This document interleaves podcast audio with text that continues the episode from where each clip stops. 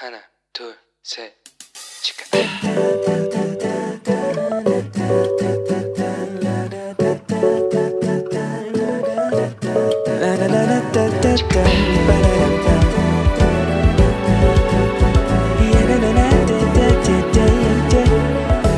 Here we go.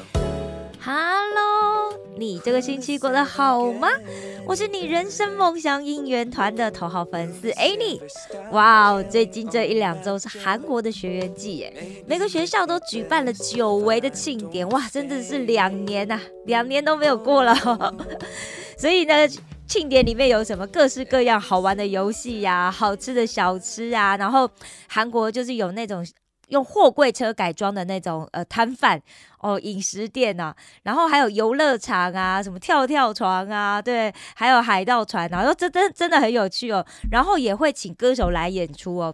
像我们学校这两天就非常热闹，每天啊从中午、下午，哇，就学校里面的大家表演一直连续，然后晚上就请歌手来演出，连旁边这些小学的这个小学生哦，都跑来玩啊，跑来吃啊，真的很有趣哦。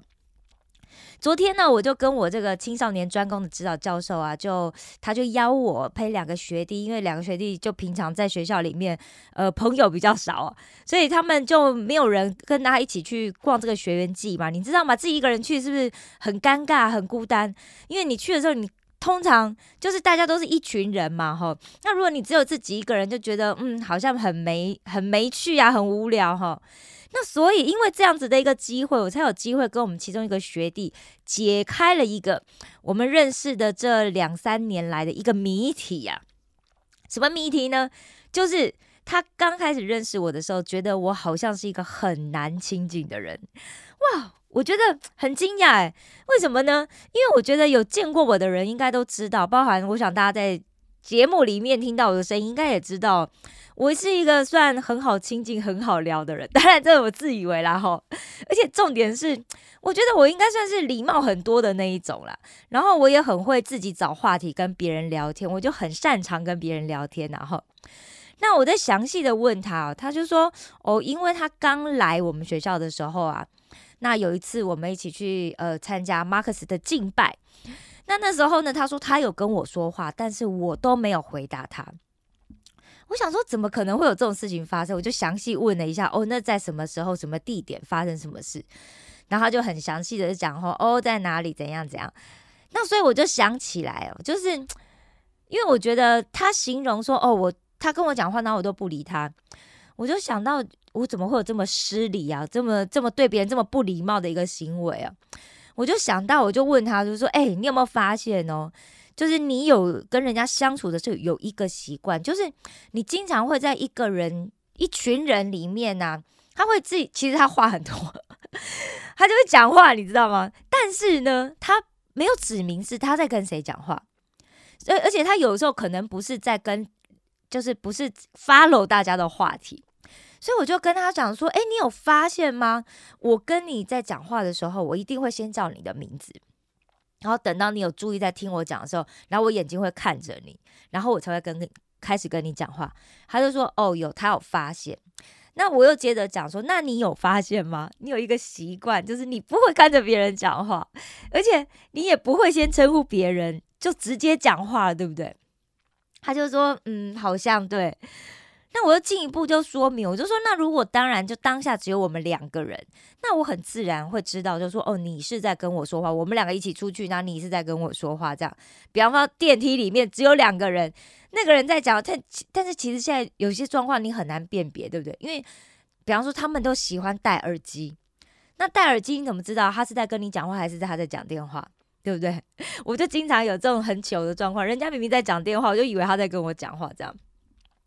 所以啊，如果是一群人在一起的时候，那如果你没有先叫那个人的名字的话，那对方其实是不会知道你在跟他讲话的，对吗？就因为这个小插曲，我就想到有一次我在读这个大卫包森牧师的这个《旧约纵览》这本书里面的时候，他提到了名字的重要性。我们去看创世纪第二章的第七节，我们看到圣经里面怎么写：耶和华神用地上的尘土造人，将生气吹在他的鼻孔里，他就成了有灵的活人，名叫亚当。上帝用地上的尘土创造了人，然后并且吹了一口气，在他造的这个泥人的里面。所以呢，上帝就给第一个这个有灵的男人取名叫做亚当。那亚当的意思是什么？就是属于这地的，也可以说是尘土的意思。那夏娃呢？啊，世界上第一个男人亚当是上帝取的。那夏娃名字谁取的？哇，夏娃名字是亚当取的。记录在哪里？创世纪的第三章的第二十节。那夏娃名字是什么意思？就是有生命的众生之母的意思。其实，如果大家注意哦，就是在圣经里面哦，名字通常具有描述的意味。其实不要讲圣经啊，就包含我们的名字啊，可能它也都有它代表的意思在里面，对不对？那像圣经里面，我们刚刚讲了，名字除了有描述这一个物体、这一个人、这个形体的意味之外呢，它另外也有拟声词。拟声词啊，指的就是说，呃，比方说用模仿啊、相似，或者是暗示，然后去描述这个声音来源的一个名词，也可以说是就是模拟事物的声音的一个词汇哦。那在创世纪第二章的第十九节到第二十节的上半部里面说到，耶和华神用土所造成的野地各样走兽和空中各样飞鸟，都带到那人的面前，看他叫什么。那人怎样叫各样的活物，那就是他的名字。那人便给一切牲畜和空中飞鸟、野地走兽都起了名。所以说，上帝用尘土又创造了地上、空中的各样动物，然后给亚当一个任务，就是去帮这些动物取名字。所以亚当怎么去描述那个动物，他就成了那个名、那个动物的名字。譬如说布谷鸟有没有布谷布谷这样子？好，所以圣经里面的名字呢，不只是有描述的意味，其实还带有权柄的意意味哦。各位，你的名字啊是谁帮你取的？父母嘛，要不然就祖父母嘛。但是很多人会讲说，哦，小时候什么去给算命，好，那就是基本上帮谁命名。假设你今天养一个宠物，你是不是会帮他命名？你帮他命名的时候，你帮某一个人、帮某一个动物或某一个东西命名的时候，就代表了那个人或者是那个动物、那个东西，你对他是握有权柄的。所以亚当替所有的动物命名的时候，就象征什么事情？亚当对这世界上一切的活物是握有权柄的。不知道大家知不知道？讲到姓名这件事情哦，应该有听过“父随夫姓”这样一个风俗，对不对？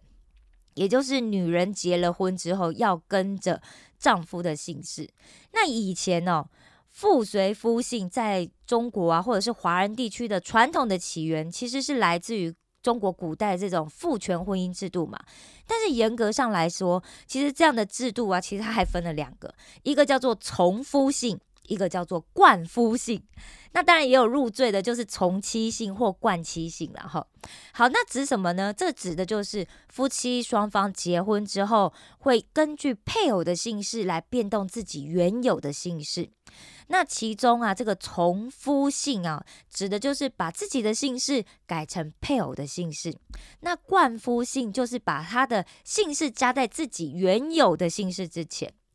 好，在中国的夏商周以前，这个上古时代哦，华夏族的祖先哦，其实是有姓跟氏的区别。那姓呢，就是母系部落的一个标志啊。你看姓中国字怎么写？女从生啊，有没有？从女人生出来的哈。所以同姓的人呢，通常都是同一个妈妈啦，同一个祖母啦，同一个母系祖先所生的这个后代。所以女生呢，都是。只有用姓来称呼，譬如谁谁呃，譬如说啊，他这边有举一个例子啊，晋文公的夫人哦，因为他是来自齐国，姓姜，所以就叫他什么齐姜，很容易理解，对不对？他来自齐国，姓姜这样子。那氏呢，姓氏的氏哈，就是从土啊。就是以我们居住的地方，或者是职业，或者是特长来表示一个尊卑啊，来区分的一个称号。那一般呢，只有男人会称某某氏这样子。那随着这个父系权力的增长啊，就姓跟氏就渐渐合一了。所以同姓的人呢，会变成了同样一个父亲，同样一个祖父，然后或者是同样的一个父系祖先所生的这个后代。所以依循的这个，如果说华人的血统啊，上古的这些风俗来看，在汉朝的时候，汉族哦就在传统上采取了夫妇别姓，就是女生婚后保留原来的姓氏，就是我原本姓什么我就姓什么。那会称他某某氏或某某夫人，都是他原本的姓氏。比方说，我如果结婚，人家还是要称呼我哦洪夫人，我姓洪嘛，哈。好，那魏晋南北朝以后呢，就开始改变了，就用这个夫姓来称呼已婚的妇人。那比方说，如果我嫁给姓郑的，我就变成叫郑夫人这样子哈。好，但是跟冠夫姓的习俗不一样哦，在这边的称呼其实并不会改变女性的女性的这个本性，还有她的本名，那就是说一个社交的称呼啦哈。那其实日本有没有呢？日本也有这样子的一个习俗哦。那日本呢，其实是目前全世界大概就是一个比较强制性的。呃，在结婚的时候要强制同一个姓氏的国家，那我看了一个新闻哦，他在有很详细的就解释说，日本最高法院甚至在二零二一年的六月二十三号一个家事审判的特别上诉审判中，他再一次认证夫妇同姓一事合乎宪法规定，所以在日本哦是宪法规定哦。所以听说啦，好，日本好像有一些呃年轻人呢，他们就为了要保留各自的姓氏，就选择就不去办结婚证，然后过婚姻生活，哦，这样其实比较不好哈。那日本十八世纪以前，其实它也跟其他的东亚的国家一样，是没有这个冠夫姓改夫姓的习惯。那在明治维新之后呢，他就仿效这个西方国家嘛，所以在十九世纪以后呢，他就颁布了，在一八九八年就颁布了一个户籍法。那里面就规定，就是每户都要有固定的姓氏，然后儿子要继承父父亲的姓氏，老婆呢要跟从先生的姓氏。那分家之后呢，仍然用原姓哦，不可以任意更改。好，所以啊，现现在你可以看到，就是说哦，日本有很多女生啊，她就。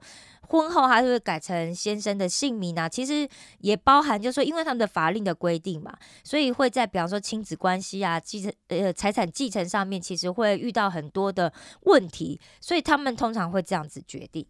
那但是我又看到另外一个报道，就是 BBC 新闻哦，在二零二零年的一篇报道，他讲说，就是在美国有百分之七十的女生结婚后会从夫姓哦，会随着丈夫姓哦。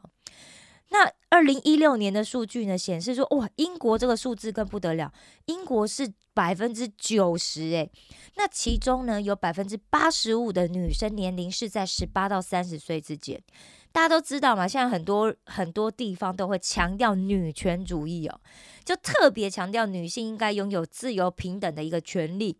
但是你看，在美国三十岁以下的女性呢？虽然有百分之六十八，他们自认为他们是女权主义，然后英国的百分之六十也自认自己是女权主义，但是呢，在这个数据调查出来，还是显现，尽管就是现在的社会，个人主义跟性别的意识是已经很广泛的在影响嘛，但是随夫姓这个现象，在西方社会其实仍然是还蛮传统的在延续。我不知道这个跟哦，就是他们基督徒比例比较高有没有关系？因为我们刚刚也说过嘛，亚当不是替夏娃命名吗？所以其实有神学家也讲哦，就是说目前现在女生婚后冠上夫姓，其实是在纪念亚当为夏娃命名的这一件事情，所以有这样子的一个做法。所以名字它更重要的一层意义是什么呢？它代表了这个命名者跟被命名者之间的关系。人哦，是许多关系的关系的中心点。我再说一次，人是许多关系的中心点。那我们人生的意义呢，就在这些关系里面。这就像我们经常会用十字架来形容我们基督教的核心理念一样。所以，我们基督教的一个共同信仰，认为认定的事情是什么呢？上帝创造了这个世界，然后并且按照上帝自己的形象创造了人，然后让人来管理这个世界。但是人后来选择了犯罪，所以就堕落啦。也因为这样子，人就带来了死亡。于是上帝就派遣了他的独生爱子，是谁？对，耶稣基督。我们的耶稣就以道成肉身来到这个世界上，传扬福音跟真理。最后，无罪的耶稣还为我们的罪被钉死在十字架上。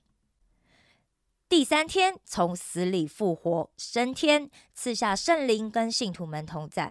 那耶稣基督因为是替我们世人赎罪而死，所以我们基督徒才可以因为耶稣的牺牲得到救赎、得到拯救跟永生嘛。所以在马太福音二十三章里面就说到，就有一个人是律法师啊，他就想要去试探耶稣，所以他就问耶稣说：“夫子，律法上的诫命哪一条是最大的？”耶稣就对他说：“你要尽心、尽性、尽意爱主你的神，这是诫命中的第一，且是最大的。其次也相仿，就是要爱人如己。这两条诫命是律法和先知一切道理的总纲。”重新再整理一次，我们从创世纪第二章里面呢，我们看到了哦，这一些关系的网络，那这些关系的中心点是谁？就是人。比方说，第一，我们有和我在我们之上的这个神的关系，对不对？那也有和在我们之下的，比方说跟大自然之间的关系。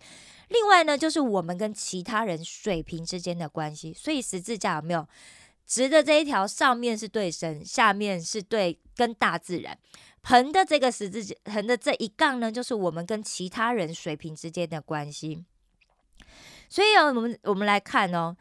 神人哦，跟神所创造的这个万物哦，是有一种从属关系的。也就是说，我们好像是负责要管理他们、照顾他们，但是不代表我们就可以任意去对待其他的动物跟生命啊，对不对？大自然虽然在我们之下，但是我们跟大自然的关系，我们是要去治理，我们要去耕作，然后我们要去照顾它。所以，我们不只是透过大自然会获得食物。哎，各位。我们人哦，还有美观的要求诶，对不对？因为人呢，与生俱来就有审美观啊。你从来不会听到说有一只狗、有一只小猫或有一只狮子，他会去赞叹说：“哇，你看看那个日出啊，从海平面上面升上来，多么美啊，对不对？” 所以审美观啊。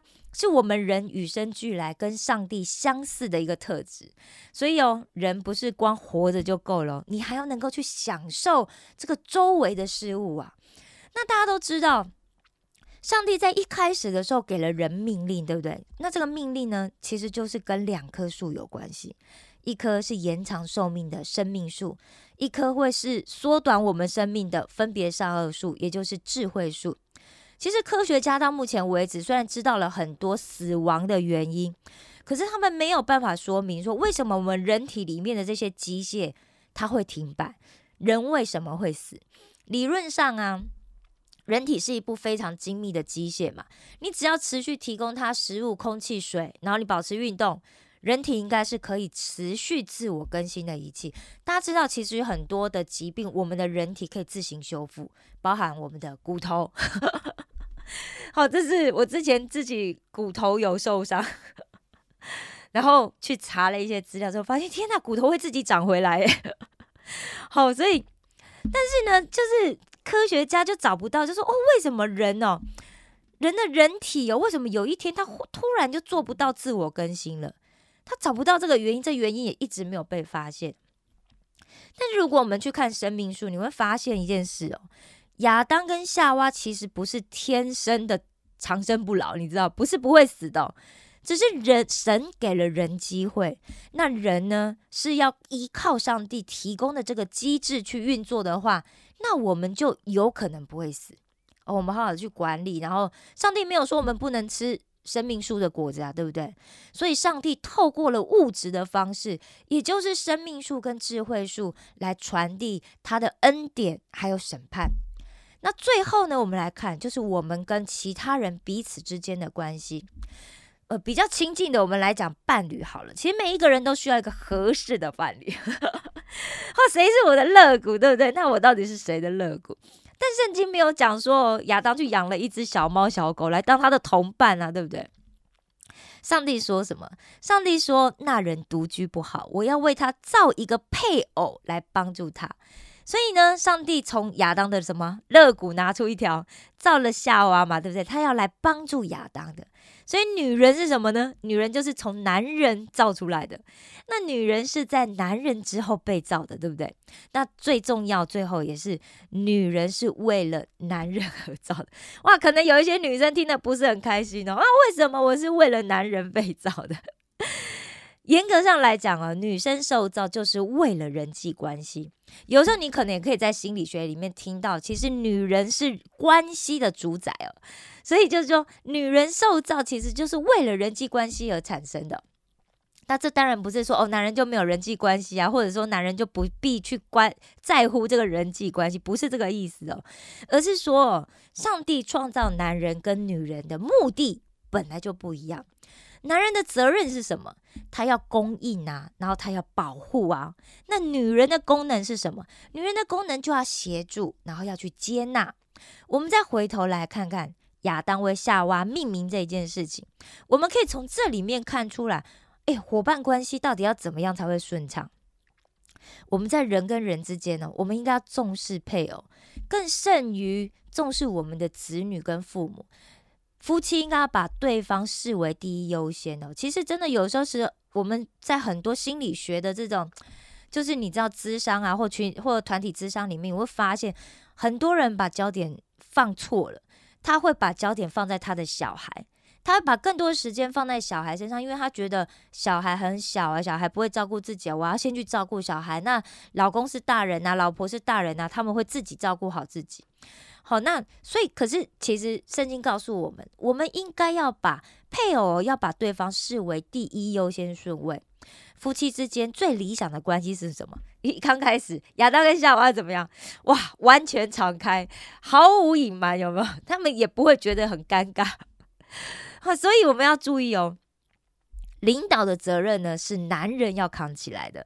那男女之间要强调的其实是合作，不是竞争哦。所以。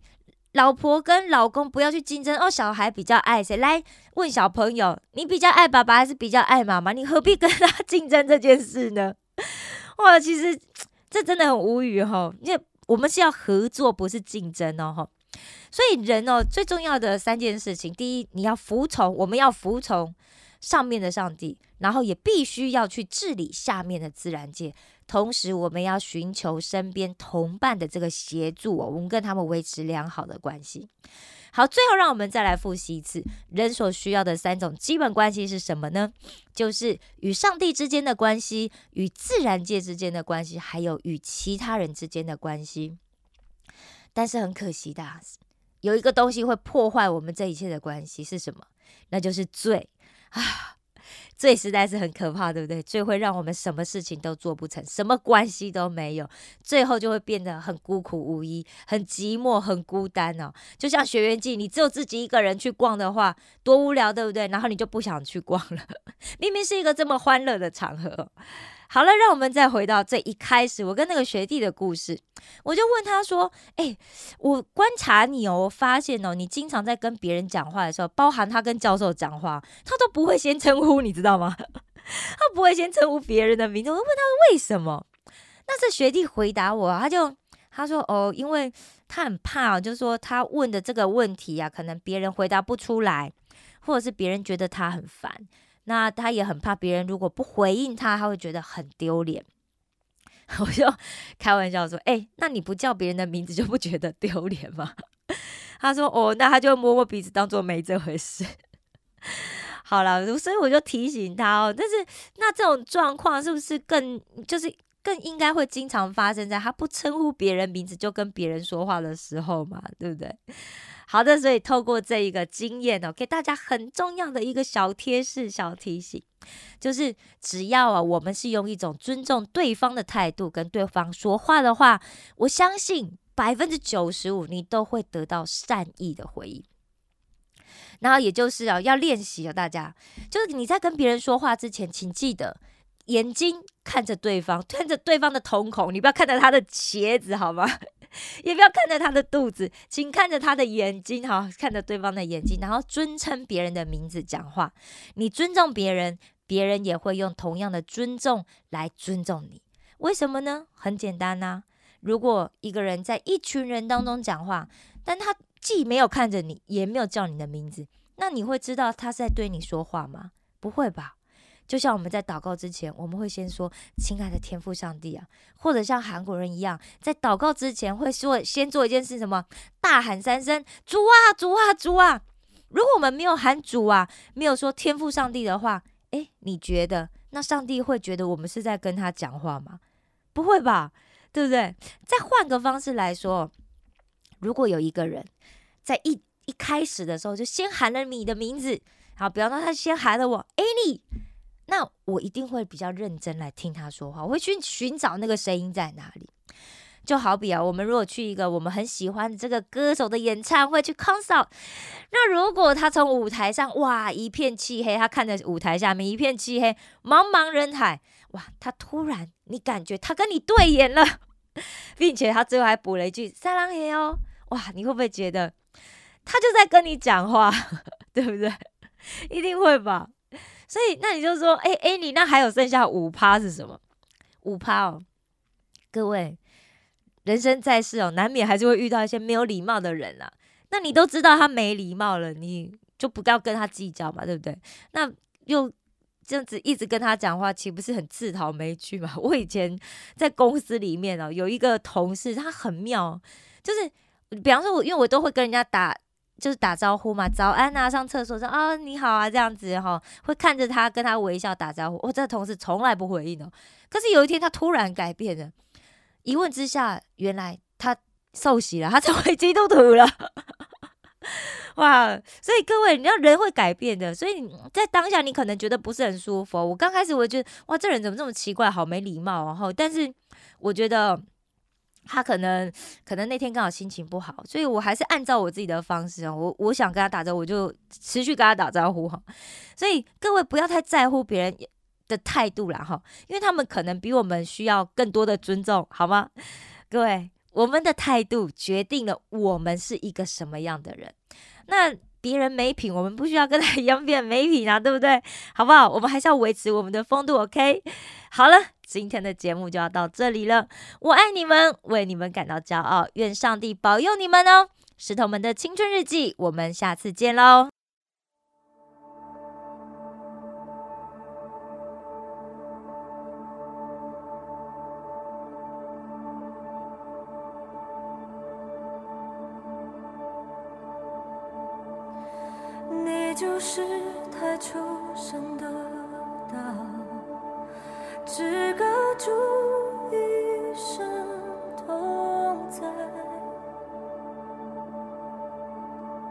在造物中隐藏你荣耀，今生你在基督里，这是何等柔美的你，这是何